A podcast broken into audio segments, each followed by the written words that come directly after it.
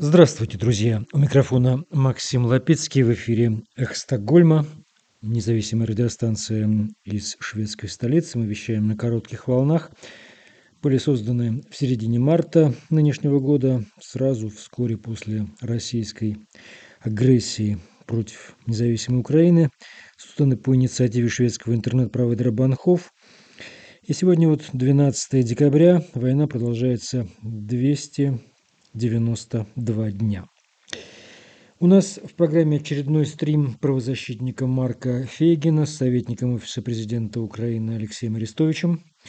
Он о положении на фронтах, новом пакете санкций против фашистующих россиян, в том числе против Никиты Михалкова, о ядерном оружии, возможности его применения выжившим из ума кремлевским диктатором.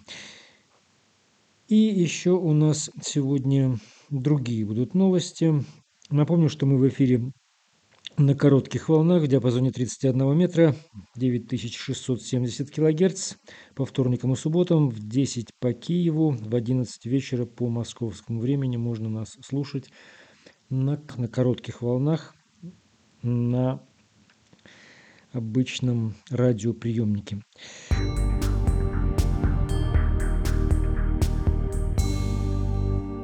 Министр обороны Швеции, консерватор из нового кабинета министров Пол Йонсон посетил в минувшее воскресенье Украину. В этом визите он заявил, что Стокгольм расширяет поддержку Украины и рассматривает эту поддержку как инвестицию в общую безопасность.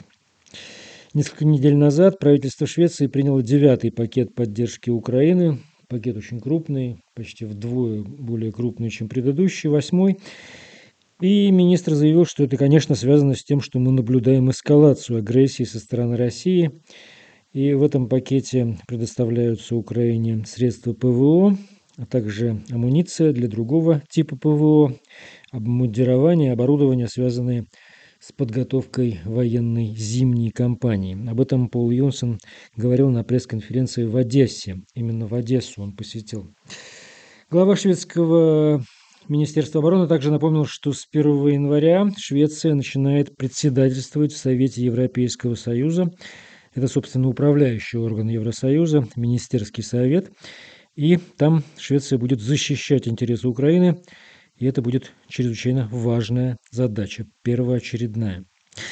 Ранее шведский министр обороны обещал, что Швеция предоставит Украине более современное вооружение, как иллюстрацию своей новой оборонной политики в отношении Украины. Что это за вооружение по-прежнему не говорится, хотя ранее речь шла о системах робот-70, и все время продолжаются разговоры о том, что наконец-то уже поставят самоходные гаубицы артиллерийские Арчер, очень эффективную систему, но этого пока по-прежнему не произошло. О визите шведского министра заранее публично не сообщалось. По словам главы украинского Минобороны Алексея Резникова, он стал 18-м главой оборонного ведомства Запада, прибывшим в Украину с начала полномасштабной войны Российской Федерации.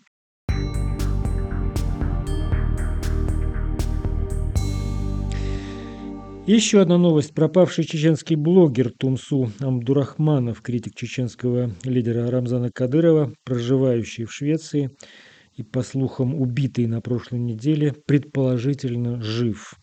Об этом, во всяком случае, заявил представитель суда в Мюнхене, где ожидается, что Тумсу даст показания в этом суде по делу о запланированном убийстве своего младшего брата. Я могу подтвердить, что мы получили информацию о том, что свидетель жив, заявил программе «Экот» шведского радио официальный представитель суда Лоран Лафлер.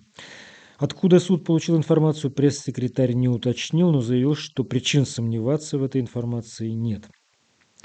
В настоящее время суд в Мюнхене рассматривает обвинение в отношении человека, который якобы планировал убийство брата Тумсу Абдурахманова, который также находится в изгнании, но живет в Германии.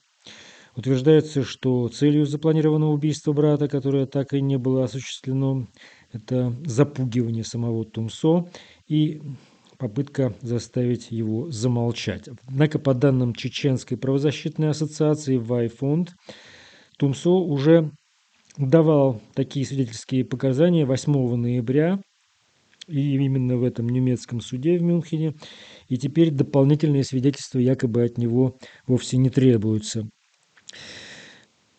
Немножко рассказываем о том, кто такой Тумсо Абдурахманов. Он живет в Швеции. Это блогер, очень, как мы сказали, резкий критик политики Рамзана Кадырова. У него около полумиллиона подписчиков на его аккаунте в YouTube. И вот он уже не подает признаков жизни с конца ноября. И в международных СМИ утверждалось, что он был убит в Швеции на прошлой неделе. И еще напомним такую историю, что в феврале 2020 года на квартиру Тумсу Амдурахманова в городе Евле, это севернее Стокгольма, где-то на 300 километров, проник человек и попытался убить его молотком. Однако Томсу удалось одолеть этого нападавшего, которого позже осудили за покушение на убийство. И согласно расследованию полиции безопасности, покушение было спланировано, собственно говоря, в Грозном и в Москве э, с помощью, э, это цитата, режима другой страны. И СЭПа описывает эту ситуацию как явную попытку убийства, санкционированную российским государством. В пресс-службе СЭПа, однако, не хотят комментировать новую информацию о том, где находится Тумсу и что с ним произошло.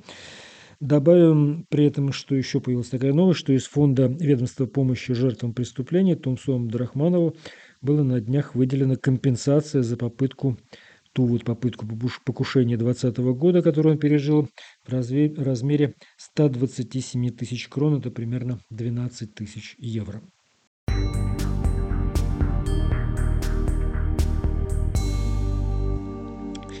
И еще такое объявление пришло от Страткома ВСУ Вооруженных сил Украины. Российские военные теперь могут сдаваться в плен квадрокоптеру ВСУ. Дроны решили применять, чтобы сделать процесс взятия в плен более безопасным. Для этого нужно обратиться в проект «Хочу жить» для верификации и получения координат отправной точки.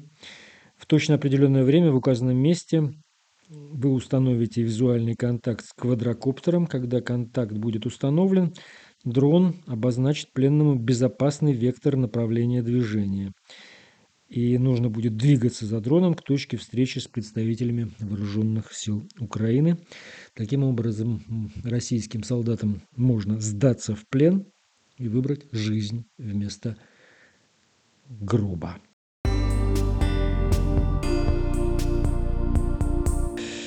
Вы слушаете «Эхо Стокгольма». Напомним, что мы в эфире по вторникам и субботам на коротких волнах в диапазоне 31 метра, частота 9670 кГц в 10 вечера по Киеву, в 11 по Москве. И мы выкладываем программы на платформах Telegram, SoundCloud, Apple Podcast. А сейчас у нас очередной стрим правозащитника Марка Фейгина, советником Офиса президента Украины Алексеем Арестовичем «Война. День 292.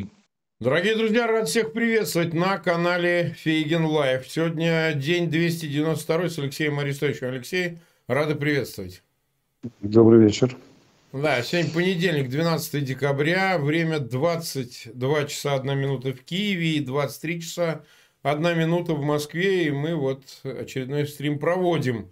А нас смотрит около 70 тысяч человек, около 20 тысяч поставили лайки. Я благодарю всех, кто сегодня к нам в понедельник присоединился и уже с нами. Но, конечно, нам важно было бы, чтобы народ был существенно побольше. Существенно побольше. Поэтому, пожалуйста, ссылки на этот эфир размещайте в своих аккаунтах в социальных сетях, группах. Обязательно подписывайтесь на канал Фейгин Live. Те, кто еще не подписан, а таких почти 40%, так что найдите возможность подписаться и обязательно на канал Алексея Арестовича, который, э, э, который вы обнаружите по ссылке в описании к этому видео по имени Алексей Арестович. Ну что ж, тогда начнем. Ну, как обычно, начнем с карты, посмотрим, что там действительно происходит судьбоносно на фронтах. Скажи нам, пожалуйста.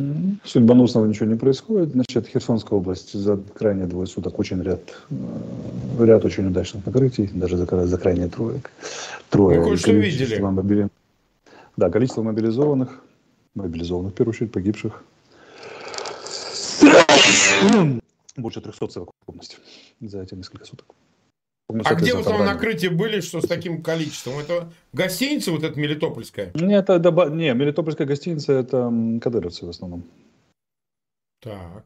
Значит, э, этот самый, то не Мелитополь, именно Херсонская область. Мелитополь это Запорожская. Да, Херсонская да, область, ну... левый берег, левый берег, там их поймали. Я просто в очень сложной, в очень, в очень сложной дороге сегодня. Поэтому у меня в голове все перемешано. Сейчас искать в чате, где то Ну, как, неважно, ты когда расскажи словами. Кого накрыли, да. Это значит, я вот так вот просижу в телефоне пять минут, пока найду. Поэтому мне предлагаю двигаться. Знаю, они, они есть, завтра назову, где были конкретно, если что. Сейчас не до этого, название не запомнил. Значит, смотрим на этот самый, смотрим на э, Мелитополь. Ну, вот Мелитополь вы видели все, да, это накрытие э, гостиницы, где были кадыровцы в основном. Угу. Э, там горюшка такое, по-моему, 200, 200 двухсотых. Угу. Ну, может быть, это не одно накрытие, а ряд накрытий по Мелитополю, но по некоторым данным около 200 погибших.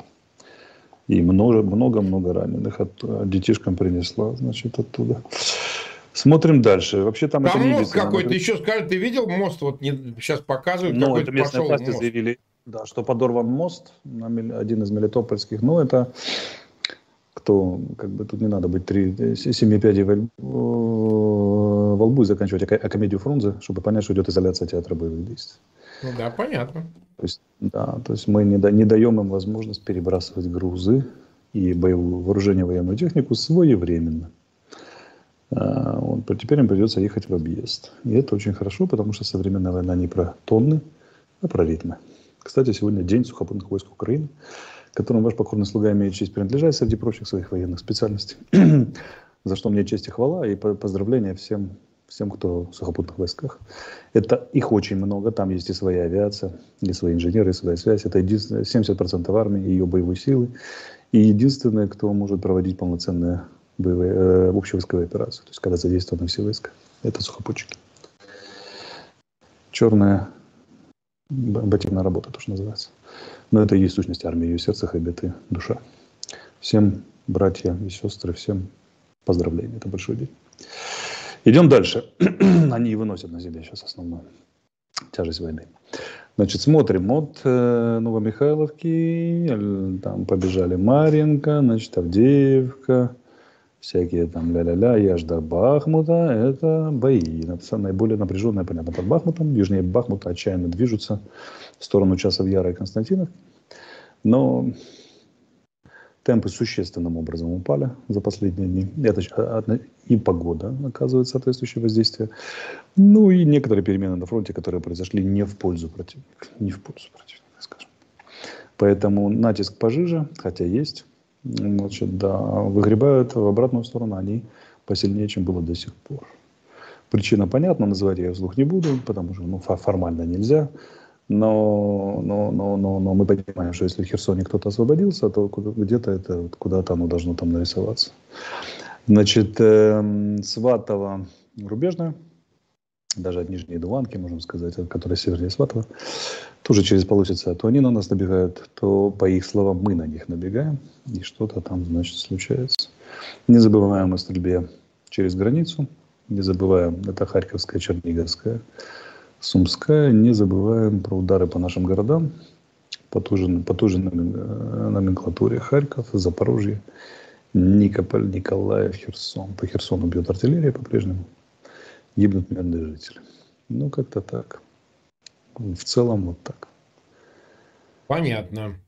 То есть это, это в целом все. Но вот смотри, по поводу Бах, Бахмута, там, э, э, значит, э, разговоры идут, что, в общем, со стороны Москвы тут разные комментируют, и Кадыров, и ряд других лиц, он ссылается на, на своих каких-то там доверенных лиц, что как бы линия фронта двигается, и что дает перспективу и надежды и так далее. Ну, это надежда, на разные лады, надежда, некоторые надежда повторяют. Ну, взятие Бахмута ну, и хорошо, вот эта линия Суровикина, она там жестко двигается вперед и так далее. Я не говорю о деталях. Э, э, то есть а вопрос ведь такой, там тяжелые бои в Бахмуте. Ну, что там говорить, действительно тяжкие бои. Вот насколько, так сказать, э, можно судить о твердости линии фронта именно там, со стороны Украины? У них есть шансы ее прорвать в какое-то обозримое время? Не думаю. Не думаю. Ну, хорошо, как скажешь. Так. А, ну, представим себе даже невероятное. Взя, взяли они Бахмут, или и линия Бахмут, и линия значит, Суровикина продвинулась вперед. Что дальше? Угу. Так. Не знаю, ты нам скажи. Ничего. Все. Не имеет никакого значения город сам по себе, даже оперативного, не имеет серьезного значения. Оперативно-тактическое, да, как опорный пункт, узел дорог и так далее. Все. Это даже не Лисичанск, не Северодонецк. Поэтому, как бы, ну, вольны воевать, они укладывают тысячи своих жизней, десятки тысяч уже за Бахмут, убитыми и ранеными, попавшими в плен, да, заболевшими для того, чтобы там, ли, линию Суровикина куда-то передвинуть. Да на здоровье, Господи. Ну, только мне кажется, что у них не получится. Ну хорошо, ладно, двинемся дальше. 253 тысячи нас смотрят, 64 тысячи поставили лайки. Я Прошу тех, кто подтягивается к эфиру, мы всего лишь 8 минут в эфире, вы сразу ссылки на эфир размещайте, потому что, конечно, сейчас у нас тут э, непростое время, много каких э, наложений, зимнее время, и вот сейчас не везде еще восстановлена полноценная э, связь в Украине, кое-где, то и дело, отключает свет, вы понимаете? И поэтому э, мне пишут на канал, люди говорят о том, что да, нам сильно помогает ссылки, потому что кому-то не приходит на новый эфир, кто-то путается. Мы каждый день ведем с Арестовичем эфиры, и поэтому то, что вы делаете, это как бы вы включаетесь в работу по распространению. Для нас это очень-очень важно, и особенно для тех, кто эфир хочет смотреть, но у него ограничено по этому поводу возможность. Ну, поедем дальше тогда. Вот смотри. А, очень важно девятый пакет санкций. Девятый угу. пакет санкций, который сейчас обсуждается. Перспективы принятия его очень быстро есть, там до конца года точно. Может быть, даже на этой неделе. Об этом высказывается Вандерляйн, все другие. Вот она говорит, глава Еврокомиссии фон дер Ляйен говорит, что я надеюсь, что мы сможем договориться о предельных ценах на газ в течение ближайших дней. На газ. На газ, не на нефть, на газ. Далее. В девятом пакете санкций это не может не радовать. Сегодня э, это опубликовал Еврообзервер, что санкции ЕС могут затронуть персоналей, мы говорим по части персональных санкций, ведущего Бориса Корчевникова, какая-то Марина Ким, если кто знает, скажите, я понятия не имею, кто такая Марина Ким, певца Григория Лепса, писателя и блогера Дмитрия Пучкова, ну это знатный ебанат, и, и о, ужас, так сказать, Никита Михалков, ты понимаешь, ты что? Вот. А, то есть, какая здесь перспектива и что и здесь и как? Вот ты нам скажи, когда дойдет до закромов, как говорится, мамаша, пройдемте к лабазу, как говорит классика. А что нам удовольствие? Какое нам удовольствие от того, что на, на Никиту Михалкова наложили? Я, конечно, Нет, хорошо. Ну как, это, это, это очень но... так, это сочный заход такой, нормальный. Ну, понимаешь, э, Махма, мохнатый шмель, шмель мохнатый сел. Мохнатый Куда он там? шмель, да, да, да. Что мы ему скажем? Так выучитесь, выучитесь прежде понимать, как бы, да, там, или что мы ему скажем? Или я, я ваш новый хозяин Берри Мур. Да, приблизительно, конечно, а что же? Э, я не знаю, у тебя, наверное, какая-то персональная, персональные поводы есть для того, чтобы радоваться Никаких, я, я с ним просто, он мне никто. Да, но, ну, честно я говоря... он должен я, быть я... под санкциями. Может быть, я, я спокойно отношусь там, к певцам, актерам и прочим, на которых там что-то наложили. Меня интересуют государственные деятели, которые принимают практические решения по этой стороне. Э, все эти товарищи ведущие певцы, разве что, как если ну, по линии как бы пропагандизма, если их наказывают, то да. Но они знатно вложились, в том числе Михалков, поэтому как пропагандист, да, он может быть наказан. Как-то так. Я, я к этому спокойнее. Вот ограничение цены на газ, это вот как бы это более интересно, что Потому что подрезание, подрезание нефтегазовой отрасли – это подрезание не то, что подколенной жилы, это как это спи, спи, спи, спинного хребта, спинного головного мозга, да, значит, подрезание. Вот это, да, это быстро способно поломать режим, скажем так. Угу. Не, ну это мы исходим из того, что это само собой. Это вот как бы уже в нагрудном кармане лежит. А персонали, это, знаешь, это Ну, это сигнал ведь определенные части элиты, и богеми тоже, о том, что, ну, тут у вас все плохо. Тут не спрыгнуть, тут придется, как говорится, что называется. Э, это, это очень публично бьет, очень сильно, создает атмосферу иную. Вот о чем речь. Может быть. Честно говоря, чему нас научила история с дождем? Эти люди все, они, да, они даже не понимают. Вот смотри, если бы Германию не, не оккупировали в 45 немцы бы до сих пор думали, что Гитлер был хороший, а ему просто не дали. Они ни чем не виноваты. То же самое с путинским режимом. Эти все товарищи, даже, даже такие либеральные, как на дожде, они не понимают, что должна быть история покаяния, переоценки ценностей. Надо долго-долго сидеть в рефлексии и, и спрашивать себя, как же мы дошли до жизни такой. Какие наши поступки, решения, выборы привели нас, верования, убеждения привели нас к такой жизни. Но для этого им должно стать очень сильно плохо. Возможно, они под видом оккупации, я не знаю, кто оккупирует Россию, но, но по идее, я, я так вижу, что они, все эти высоколобые Михалковы, они просто не понимают, что они наделали и к чему они шли все 22 года, а может быть и больше что то, что происходит, это прямая их вина. Может быть, в этом отношении, может быть, в их персональных головах сдвинется, но я думаю, что если это и будет, то вряд ли они займутся публичным покаянием. То есть это будет сдвиг в голове. Ну, представь себе, что вот во всех 165 этих актерах, артистов, режиссеров и пропагандистов и ведущих сдвинется что-то в голове. И а, вот, все 165 на кого наложили санкции. Вот у них там личный 166 кризис. 166 там называют цифру. 166. Будет. Личный, личный кризис, переоценка и всякое такое. Но ну, они выйдут в публичное пространство, заявят об этом? Нет. Ну, то есть такая история. Вся надежда на Аллу Борисовну, Максима Галкина и Андрея Макаревича, у которого сегодня день рождения, с чем мы его поздравляем, 69 лет.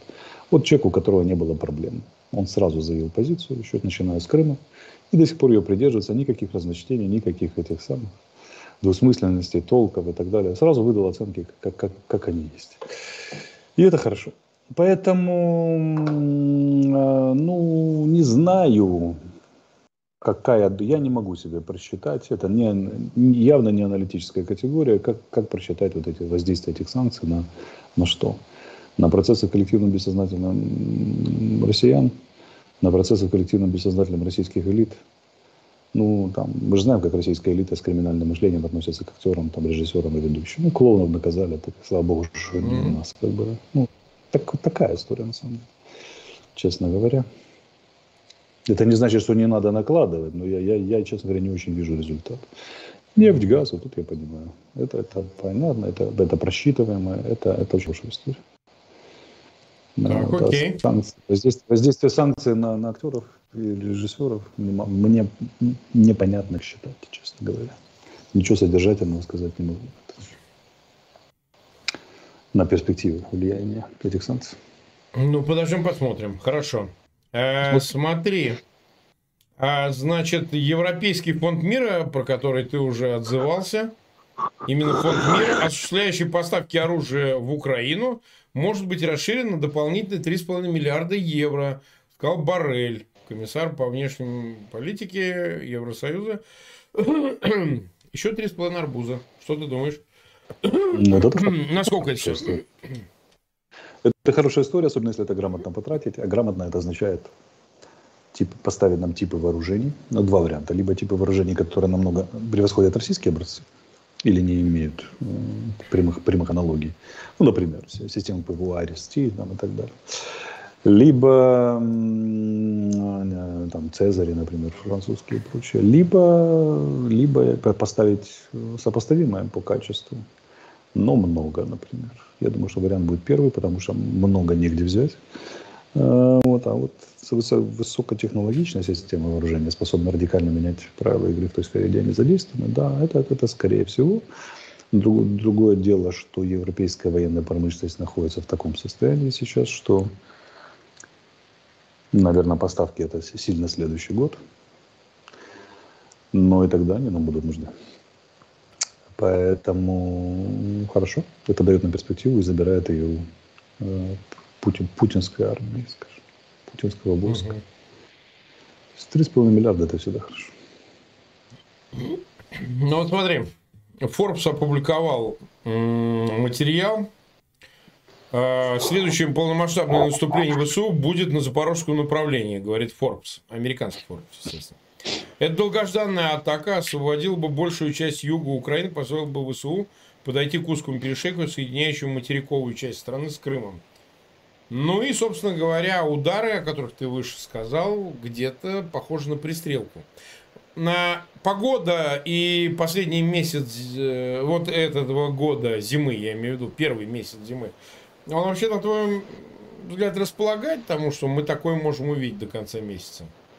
На пристрелку или на отвлечение, наоборот, на создание впечатления о том, что мы будем наступать на Запорожском, с тем, что мы наступили в другом месте. Никто не знает. Ну, и никто хоть не... так, хоть так, хоть и, так, хоть так. И никто, слава богу, не скажет. Но на самом деле, даже если мы отвлекаем, то это же кон- конкретные результаты практически. Это гибель военнослужащих, это уничтожение вооружения военной техники. Это хорошая история. Погодка, сейчас посмотрим, чтобы не Да, было посмотри, голословно. располагает она вообще для... Потому что все ждут, все ждут либо с одной, либо с другой стороны активных действий. И вопрос, связано ли это с погодой, вот что нас э, беспокоит. Соблазн Замерзание действий, да. почвы там и так далее. Да, да, да. Соблазн активных действий, конечно, эм, есть, потому что публика относится к войне преимущественно медийно. И очень хочется ярких побед, типа Херсонской, типа Харьковской. Враг бежит, ура, ура, Да, ура. Войне да. не всегда. Да, конечно. хотя бывает, бывает. Так, ну смотрим, что у нас. Не, до Нового года там плюс 3, плюс 4, плюс 7. Это такая пластилиновая страна, как Чечню когда-то называли. Это грязь, по, по пуду грязи на каждом сапоге. И так далее, и так далее. Другое дело, что я говорил, говорю и буду говорить, что погода мало влияет на, на военные действия. На самом деле они ведутся все равно вдоль дорог основных. Поэтому при желании, при наличии твердой воли, резервов и так далее, можно наступать даже в самую, самую неблагоприятную погоду, что неоднократно доказывали военные, как это военные разных времен и военные и в эту войну тоже. Например, апрель был очень неприятным временем для наступления. Март-апрель. Тем не менее, российские войска наступали, наступали крайне активно. Мгм. Мгм. Так, понятно. А что ты, э, как ты думаешь, э, события в Косово? Они идут по, на мой личный взгляд, из того, что я это понимаю, по такому более притворному сценарию. В них очень искусственное есть нечто, и Москва очень активно высказалась в поддержку Белграда, но Честно говоря, представить себе, что они там не могут договориться при посредничестве Еврокомиссии, я имею в виду Косово и Белград, э, представляется странным. Но вот э, вовлечение Москвы и разные наблюдатели говорят о том, что Москве выгодно возникновение каких-то рядом, недалеко там где-то, а вот рядом здесь, в Европе, Центральной, Южной Европе, каких-то очагов конфликтов, которые, ну, чтобы это сделало отчасти, конечно, не до них уже проблема. Ты думаешь вообще, какая перспектива у вот таких Но локальных событий? Я думаю, что думаю, что полагать всерьез, что масштаб косовского конфликта, даже если он вспыхнет сейчас Да. по полной, там вообще, да, способен хоть как-то сравниться с масштабом войны, которая идет в Украине, очень напрасно. Ну, а во-вторых, я не верю, я не очень верю в косовский конфликт всерьез. Я, я, я верю демонстра, демонстра, в демонстрации, которые стороны, стороны устраивают друг другу. И я в грозную риторику, тело- и как это, движение автобусов со спецназом с обеих сторон. Это все, как мне кажется, часть торгов и Мгм. создания видимости. Держите меня семеро, иначе я не отвечаю, если документы будете выдавать на сербском или наоборот не выдавать на сербском языке. И так далее. Засчитывать права или не засчитывать. То есть э, Балканы край, где за нож хватаются, конечно, раньше, чем успеют подумать. Но, во-первых, Югославская война многим, очень многим чему научила. И югославские войны, скажем, пост-югославские. Во-вторых, ну, ну, не тот масштаб, чтобы устроить серьезный кризис в Европе. А вот. Поэтому я допускаю отдельные провокации, я допускаю там где-то какие-то жертвы, не дай бог, и так далее, и так далее. Но, ну, чтобы этот конфликт перекрыл украинский, российско-украинский и близко нет. Мгм. Вот. Ну и я, я не вижу причин, которые заставили бы стороны всерьез конфликтовать. Что пересмотр статуса Косово нереально. Что какие там еще поводы? Будут ли сербские номера на косовских машинах или не будет? Ну, это, это очень сильно похоже на конфликт на местном уровне. Где переговаривающиеся стороны, условно говоря, местный уровень и, условно говоря, федеральный уровень, пользуясь сложившейся ситуацией, ну, шантажируют друг друга на тему больших уступок в очень практических вопросах. Угу. Типа вот таких вот на локальных на земле. Типа выдачи документов, типа расширения прав, типа или сокращения, типа там распределения бюджета, типа там порядок как это прохода административных границ. Ну, я не вижу там потенциала крупного конфликта, честно говоря. И отвлечения, соответственно, не вижу. Перспективы okay. отвлечения тоже не вижу. Другое дело, что Москва, наш э, Кремль, уже такой тупоголовый, он будет везде лезть, пытаться шатать. Ну, ну, там даже не сильно это скрывается. Да, ну, ну, ну, как бы, ну, ну пошатали, что дальше. Окей. А мы 22 минуты в эфире, почти 350 тысяч нас смотрят. Ну вот смотри, следующая новость. Польша и Германия в ближайшие дни начнут работу по развертыванию немецких зенитно-ракетных комплексов ПВО «Патриот» на границе с Украиной, заявил польский президент Анджей Дуда после встречи с президентом Федеральной Республики Германии Франком Вальтером Штанмайером. Вот, вот такой вопрос. Поскольку эта тема давно обсуждается, понятно, что отчасти предпосылкой э, было событие э, в Шудуве, где там двое погибших были из-за этих обломков ракеты, из ракеты упавшей С-300. Вот смотри, а можно ли предполагать, что развернутые эти комплексы ПВО «Патриот» будут защищать и западную Украину от ракет российских? баллистических и так далее. Можно такое себе представить? Ну, если они на да, границе с Украиной. Можно даже, можно даже не представлять, мы это непосредственно увидим. Или, или будут, или не будут. Же То есть будут они сбивать российские ракеты над Львову? Вот не, конкретно. Не готов, не готов пока сказать. А почему не Я готов могу сказать? Ну, ну, потому что непонятно, да или нет. Я понял. А, я могу сказать. Может, опять злые что... языки, я ж не знаю. Нет, злые языки ли. пока ничего не говорят. Э, я могу сказать, что уже это точно в рамках действия в рамках общей, общей натовской формулы. Не дать расшириться, выползти конфликту за границы Украины. А, вот, и, они, и в этом смысле их ракета, упавшая на территории Польши, многому научила. И, конечно, да, все, что будет лететь в сторону Польши, будет, сбив, будет сбиваться этими комплексами. А вот где оно будет сбиваться? Посмотрим. Не готов. Не готов. Я за я не высыпаюсь днями. Извините, пожалуйста. И мне кажется, что и они не готовы. И, по крайней мере, не готовы это заявлять. Как там будет на практике, посмотрим. Ну, конечно, было бы лучше, если бы сбивали. Всякое хорошо. Готовы ли к этому НАТО? Нет. У НАТО есть большая проблема. У НАТО есть э, большая дыра между не реагировать, между двумя состояниями. Не реагировать никак, а реагировать полномасштабно. Потому что в НАТО не отработаны порядок не то что военных, даже принятия политических решений относительно малых подпороговых провокационных действий, которые идут в рамках гибридной войны. А, вот, поэтому, ну, вот представьте себе, что сейчас залетит российская ракета, не украинская, а российская. НАТО будет начинать полномасштабную войну или бить, бить по российским целям. Ну, логично. Потому что, потому что у них нет решения. Нету. И они это прекрасно знают. Поэтому все, что не является прямым доказанным актом агрессии, то есть специальный удар с доказанным намерением, реакция НАТО никакой не вызовет. Поэтому им гораздо проще проактивно атакующий. Гораздо проще защищаться, то есть сбивать. Если что-то будет лететь, Петр это хорошая машина. Они могут себе это позволить, очень высокоэффективная, поэтому ну, будет лететь, будут сбивать. Будут ли сбивать над Украиной, неизвестно.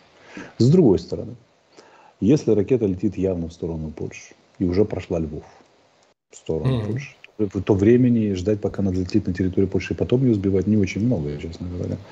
По-хорошему надо пуск делать, когда она еще ну, над Львовом, где-то так, плюс-минус. Поэтому не исключено, что не ставя даже прямой целью защиту западной части Украины, часть ракет будут сбивать на, еще на территорию Украины, если они будут лететь в сторону Польши, потому что это технически так просто обусловлено. Вот и все. Ну, посмотрим. Мне кажется, что российская армия вполне может перестать стрелять просто в сторону э, Западной Украины, там поставить себе, условно говоря, 70 километров мы не стреляем в сторону mm-hmm. Польши, потому что ну, не, не, хочет, не захочет подобных инцидентов. Вот этих mm-hmm. вот. Потому что что произойдет? Если выяснится, что, например, пошла ракета, поляки восприняли ее как угрозу, и с немцами избили ее, ну, условно говоря, 60 километров от границы с Польшей, чуть западнее Львова, то российское ультрапатриотическое сообщество, которое оказывает определенное давление на общественное мнение, а кроме того является боевым элементом и как минимум боевым пропагандистским элементом, который держит всю пропаганду, скажет, НАТО вступила в войну на стороне Украины. И бедный Путин будет вынужден реагировать. Как? Как? Это же, это же еще такая опасность, таит в себе некоторую опасность. То есть все телеграм-каналы, все там их голоса радостно заводят о том, что ну вот а НАТО же воюет непосредственно. Так что где, где наши удары по НАТО? А ведь ударов по НАТО не ходца, бо потому тогда прилетит по-настоящему и, и не из Патриота. Но угу. вот это очень ставит, ставит обе стороны в очень неприятное положение. Не только НАТО, которое стрелять, не стрелять на территорию Украины, сбивать, не сбивать, но и э, Российскую Федерацию. Поэтому они вполне могут, не объявляя об этом публично, говорить свои пуски там, условно говоря, зоной дальней границы поражения Патриота, стоящим в Люблинском воеводстве. Ну, там, условно, 50 километров, 70, я не знаю, насколько они достают. И не просто не бить туда, чтобы не было инцидентов. И это уже хорошо. Это значит, что будет прикрыто минимум 50 50 километров нашей территории, даже если пару десятков, уже хорошо. А это означает следующее, что это явочным путем, но НАТО поспособствовало безопасности крайне за, западных регионов Украины, например. И уже будет хорошо. Поэтому я говорю, это может случиться не плановым путем, а явочным путем. Больше, больше купол защиты над западными территориями Украины, и это уже хорошо. Угу. Угу. Так, разобрались с этим. А, дальше смотри, вот эм, так бы э, вялотекуще продолжается тема с иранскими поставками. Здесь три новости. А, значит, э, якобы иранский министр, э, боюсь, кого он там, наверное, иностранных дел, заявил о том, что Украина якобы... А, министр обороны. Украина на встрече экспертов не предоставила доказательств применения России иранских беспилотников. Потом была новость о том, что якобы опять же, ну там без официальных ссылок э, на западной прессе о том, что продолжение поставок э, ракет э, со стороны Ирана возможно в Москве с ограничением дальности. То есть ракеты на 700 километров не будут поставляться, ракеты Земля-Земля будут поставляться с дальностью 300 километров ограниченные. Ну и, и э, что еще, что еще, э, Иран отрицает э, факт э, строительства каких-то предприятий на территории России по производству дронов. Отрицает. Ну, а вопрос следующий. Ты сам дрон-то видел иранский? В руках держал осколки, нет? Да, прямо надо мной, прямо надо мной пролетал. Прямо надо мной пролетал. Ну, я на всякий случай, может, кто-нибудь тебе дал. На, Арестович, посмотри. А зачем? Смысл? Не видел, да? Но хорошо, а факт их э, наличия, он же не оспаривается? Он очевидный? Материальных доказательств выше, выше крыши. Выше крыши. Значит ли это, что... Сбитые, да -да. сбитые уже за несколько десятков ушло. Они же падают, да. Угу. Часть вообще не долетает, при этом хорошо сохраняется. Абсолютно понятно, кто это, что это куда это. И сколько на ней Герань-2 не пиши, понятно, что это иранский Шахид-136, поэтому как бы, тут можно... Иран может делать сколько угодно хорошую мину при плохой игре. Другое дело, что если идет дипломатическая игра на непоставки вооружения, военной техники иранской, ну, в частности, ракет э, баллистических и дальнейших поставках дронов, или ограничения их, то Иран делает свою часть игры в публичном пространстве, заявляя, да мы не составили, чтобы объяснить, почему их там в дальнейшем будут поставлять, почему их не станет больше, или ракеты вообще не появятся. Поэтому, если они это в рамках игры, эти заявления, то здоровье, счастье им здоровье, флаг в руки, да, и спасибо, что, что не поставляете, скажем так, э, дополнительно. А поставите, ну, значит, будем исходить из этого и работать, соответственно, в том числе с Ираном.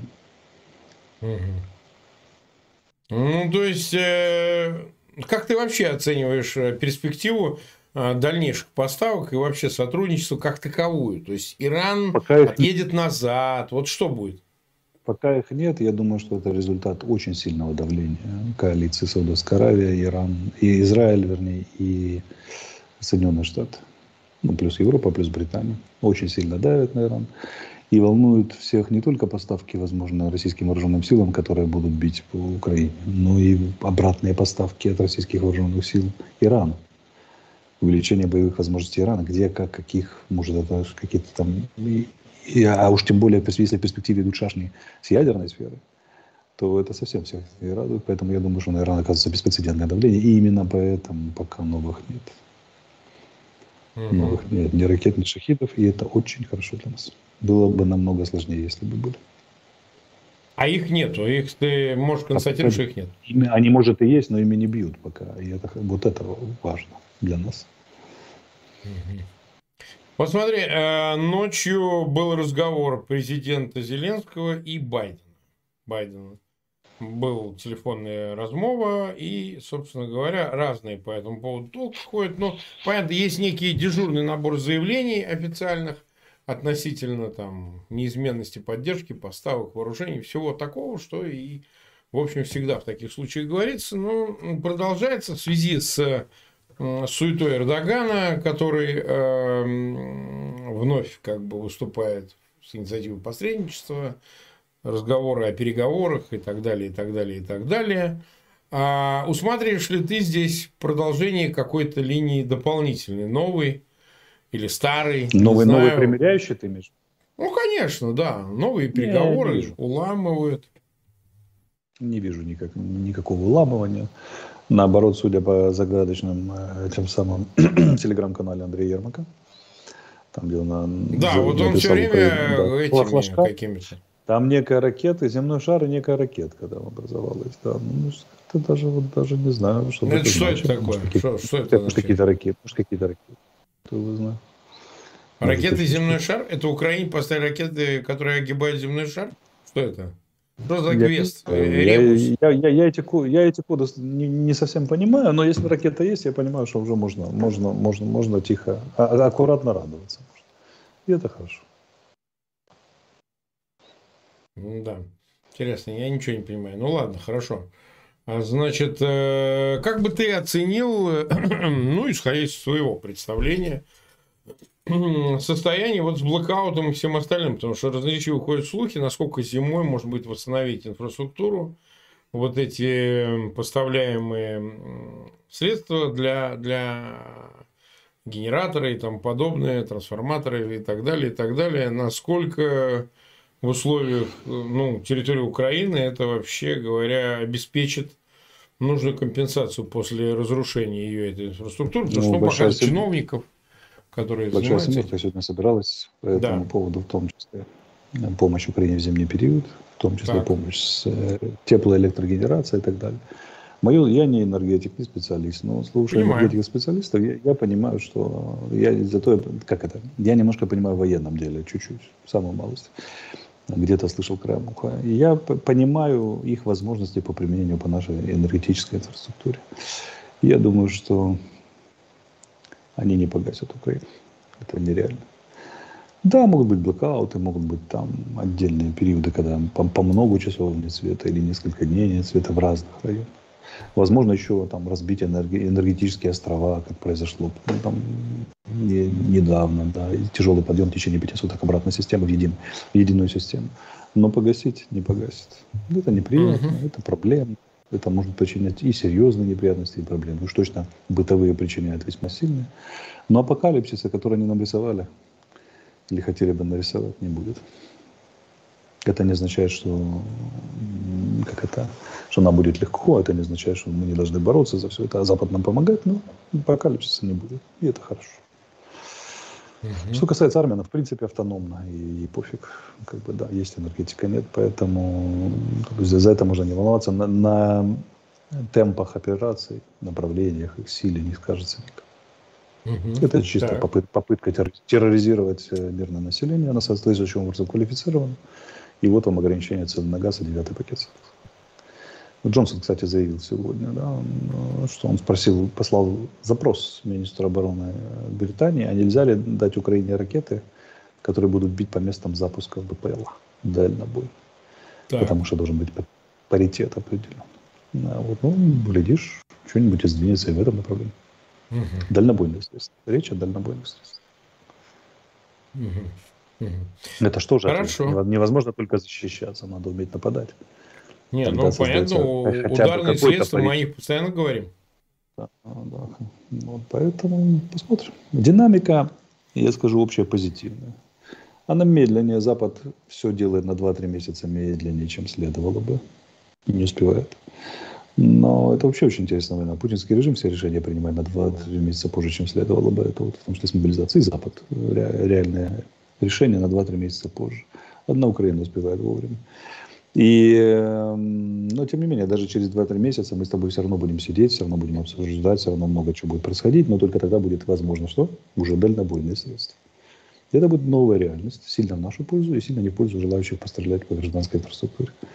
Замечательно. История будет. Ну вот смотри, не знаю, видел ты или нет какие-то куски из э, интервью интервью Зеленского Netflix. Я не смотрел, я только читал э, комментарии, смотрел отдельные отрывки. У меня, у меня сильно напряженные дни сейчас. Не я до того, разъезда. да? Я, я, я видел краткое резюме. То есть основные краткое пункты, резюме. Я... Заявил, Ну, это повод для обсуждения, не более, но смотри, он заявил Зеленский там, что Путин боится смерти и поэтому не применит ядерное оружие э, в Украине. Значит, э, причем, э, как бы сам Зеленский, он же не раз к этой теме обращался, ну, скорее всегда со скепсисом относительно возможности применения ядерного оружия, но это, безусловно, комментарий его связан с последними заявлениями Путина.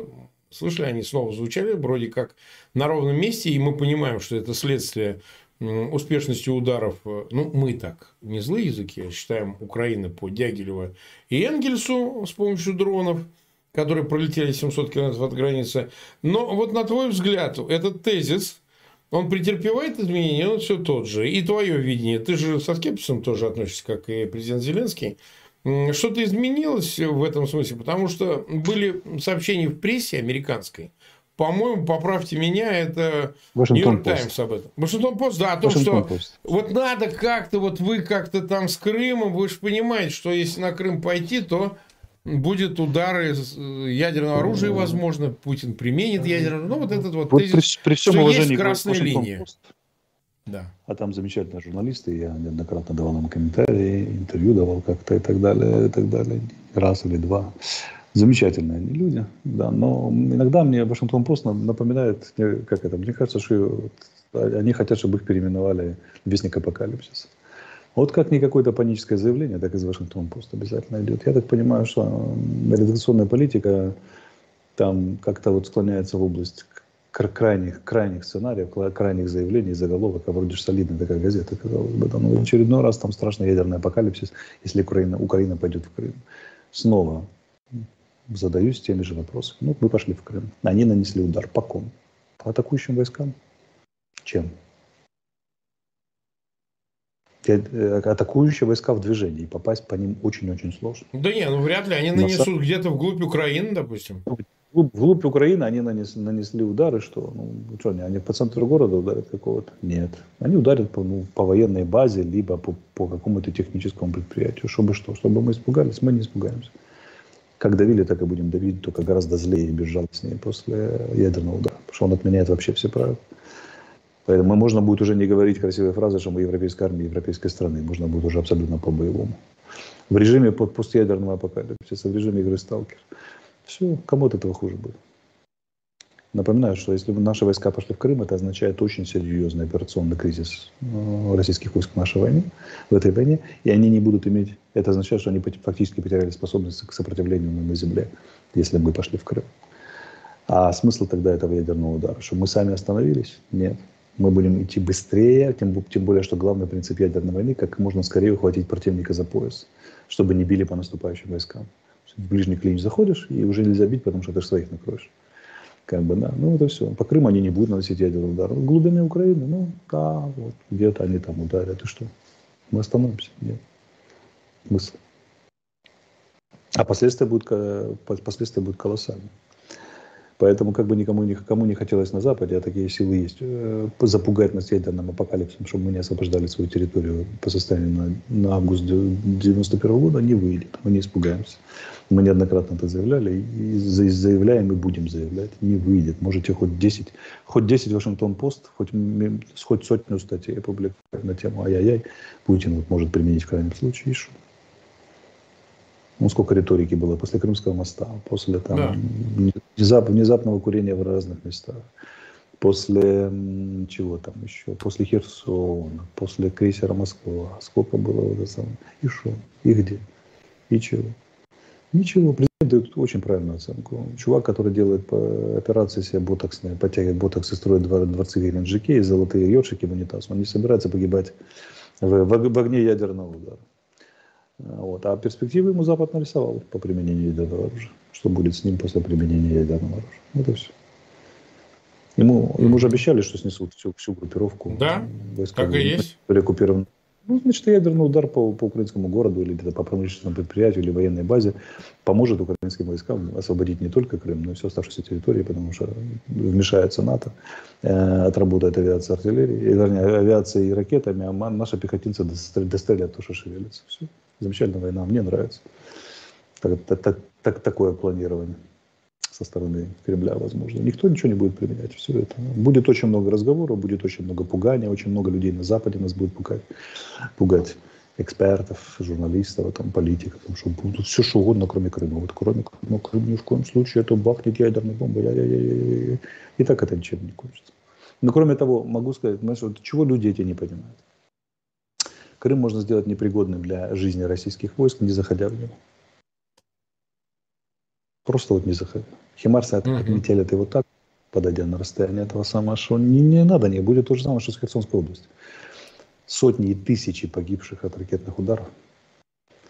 Э, вот.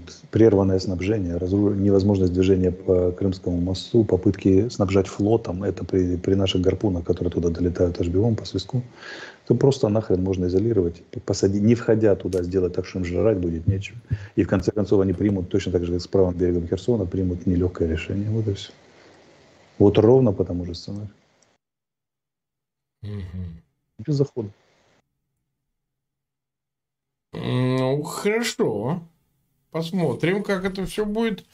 А, ну что же, мы 43,5 минуты в эфире, 378 тысяч нас смотрят, больше 120 тысяч поставили лайки. Вот, мы благодарим всех зрителей, что вы были с нами.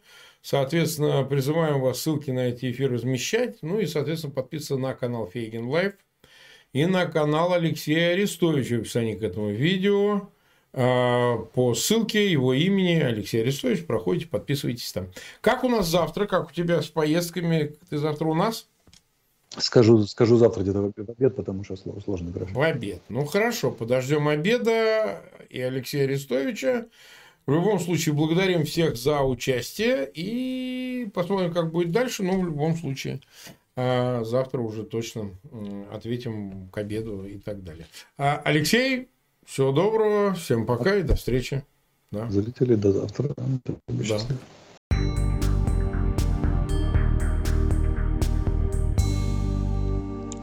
Это был стрим Марка Фейгина с советником Офиса президента Украины Алексеем Арестовичем. Передача «Эхо Стокгольма» подошла к концу. Всего доброго, друзья, и до встречи в эфире.